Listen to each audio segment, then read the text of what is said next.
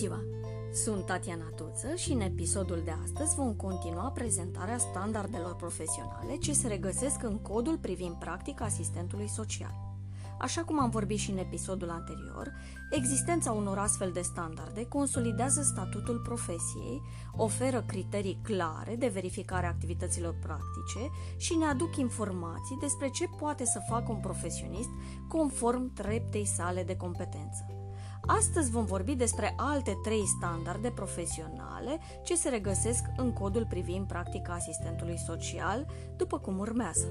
Realizarea activităților în mod profesionist, formarea continuă asistenților sociali și includerea în derularea activităților practice, a analizei, reflexiei, gândirii critice, precum și a procesului de supervizare și consultare. Primul standard discutat astăzi este realizarea activităților în mod profesionist. În cadrul acestui standard vom discuta de cele 5 substandarde care îl definesc. Clarificarea, cunoașterea și respectarea cerințelor legale, precum și pe cele ale organizației în care activează asistentul social. Asistentul social trebuie să cunoască, să clarifice, să înțeleagă și să respecte toate prevederile legale, precum și normele stabilite de organizația în care activează. Cel de-al doilea substandard vorbește despre faptul că asistentul social pune în practică toate cunoștințele, deprinderile și atitudinile adecvate domeniului de practică. Prin urmare, asistentul social își utilizează toate cunoștințele și deprinderile de bază dobândite în formarea sa inițială, universitară, precum și pe cele specifice pe care le-a dobândit în urma formării profesionale continue. Aceste cunoștințe, deprinderi și atitudini, dobândite în formarea sa de bază sau continuă, nu numai că le pune la dispoziție în munca sa, dar le și adaptează. Despre aceasta vorbește cel de-al treilea substandard. Cu alte cuvinte, asistenții sociali sunt invitați să nu reproducă erorile cunoscute în alte meserii, în care limbajul super specializat produce o ruptură între specialist și beneficiar. Cel de-al patrulea substandard ține cont de dezvoltarea sa profesională continuă, fiind la curent cu noile dovezi științifice, cercetări în domeniu.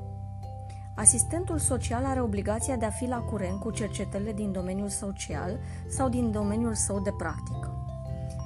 Nu numai că este de dorit ca asistentul social să cunoască literatura de specialitate, dar este impetuos necesar ca asistentul social să se pună la curent cu noile cercetări. Realitatea socială se modifică continuu și oamenii de știință caută soluții la problemele identificate. Prin urmare, practicienii trebuie să cunoască și să-și updateze uh, practica la noile cercetări și descoperiri din domeniu. Cel de-al cincelea substandard spune că asistentul social contribuie la îmbunătățirea practicii serviciilor, politicilor și procedurilor de asistență socială. De asemenea, el poate genera în mod sistematic schimbarea în raport cu domeniul său de practică. Realitatea din acest moment din România arată că cei care practicăm meseria de asistent social suntem prima generație care poate aduce o contribuție substanțială în dezvoltarea practicii și politicilor sociale. Cel de-al doilea standard pe care îl vom discuta astăzi face referire la formarea continuă a asistenților sociale. Formarea continuă are trei substandarde care o definesc. Primul substandard se numește responsabilitatea asumată pentru formarea sa profesională continuă. Asistentul social nu este doar un primitor pasiv de cunoștințe, deprinderi sau abilități. El trebuie să își identifice nevoile de formare, carențele asupra cărora vrea să producă schimbări și să caute să identifice și să participe periodic la conferințe, cursuri, ateliere, workshop-uri, în vederea formării sale profesionale continue. De asemenea, se poate informa și în mod individual, utilizând toate formele consacrate de studiu, literatura de specialitate în format fizic sau electronic, e-learning-ul, adică învățarea online. Cel de-al doilea substandard face referire la faptul că activitatea profesională trebuie să fie desfășurată în acord cu cadrul legislativ, codurile, standardele și îndrumările profesionale. Așa cum vorbeam și în standardul anterior, asistentul social este obligat să cunoască, să înțeleagă și să aplice legislația în vigoare. Această componentă face parte din formarea sa continuă. El nu poate afirma și degreva din munca sa spunând că nu a cunoscut un aspect legislativ sau un cod sau o normă profesională. Și cel de-al treilea substandard face referire la faptul că asistentul social își bazează toate intervențiile sale pe cunoștințe sau dovezi științifice, pe cercetări în domeniu și pe modele de bună practică. Prin urmare, a, a, intervenția asistentului social nu va avea la bază doar intuiția, doar o analiză a situației, ci un cadru teoretic clar și concret în care el încadrează situația pe care a găsit-o în teritoriu.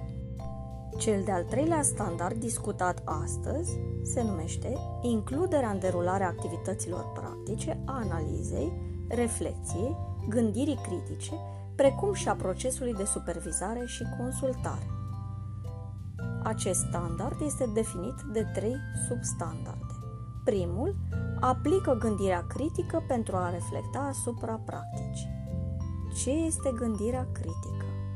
După cum spuneam și în episodul anterior, este un concept nou pe care țările vestice l-au introdus în educația timpurie a copiilor lor. În asistență socială, vorbim de oferirea de servicii valoroase persoanelor aflate în nevoie.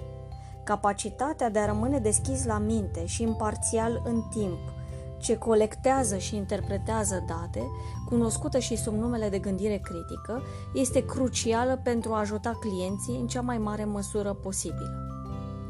Așa cum spune Nadia Islam, profesor de asistență socială la Școala de Asistență Socială a Universității din California de Sud, gândirea critică este una dintre primele cinci abilități necesare pentru a fi un asistent social de succes. Asistenții sociali trebuie să utilizeze gândirea critică pentru a identifica, înțelege și realiza conexiuni logice între idei, argumente proprii și implementarea activităților, pentru a rezolva probleme cu grad sporit de dificultate, pentru a identifica, construi și înțelege justificări din spatele unor opinii, argumente sau credințe ale clientului, pentru a distinge între fapte, opinii și judecăți de valoare, pentru a înțelege situații concrete, pentru a evalua o intervenție socială. Prin urmare, gândirea critică este o abilitate absolut necesară care stă la baza întregului proces de asistență socială.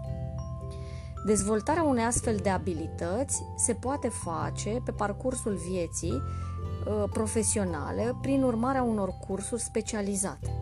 Cel de-al doilea substandard face referire la faptul că asistentul social accesează și solicită activități de supervizare profesională în mod corespunzător în conformitate cu cerințele organizației și cele profesionale.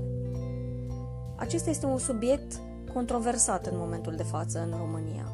El există stipulat în toate normele, standardele uh, profesionale și cele uh, stabilite de autorități, însă, din păcate, încă sunt prea puțini asistenți sociali care beneficiază de un astfel de serviciu. Este și de datoria noastră, asistenților sociali, de a solicita în mod constant și poate de a stipula asta chiar în contractele de muncă. Cel de-al treilea substandard face referire la faptul că asistentul social utilizează feedback-ul în cadrul procesului de supervizare sau din alte surse, inclusiv din partea clienților. Este important ca asistenții sociali să solicite, să primească și să ofere constant feedback asupra activității, atitudinii sau rezultatelor urmărite. Este important ca asistentul social să folosească feedback-ul primit din diferite contexte pentru a reflecta asupra practicii, proceselor utilizate, cadrului științific, precum și pentru a-și evalua activitatea. Prin urmare, este important să cerem și să primim feedback. Și mai important este să facem ceva pentru a îmbunătăți activitatea noastră cu acel feedback primit. Vă mulțumesc frumos și vă aștept la următorul episod.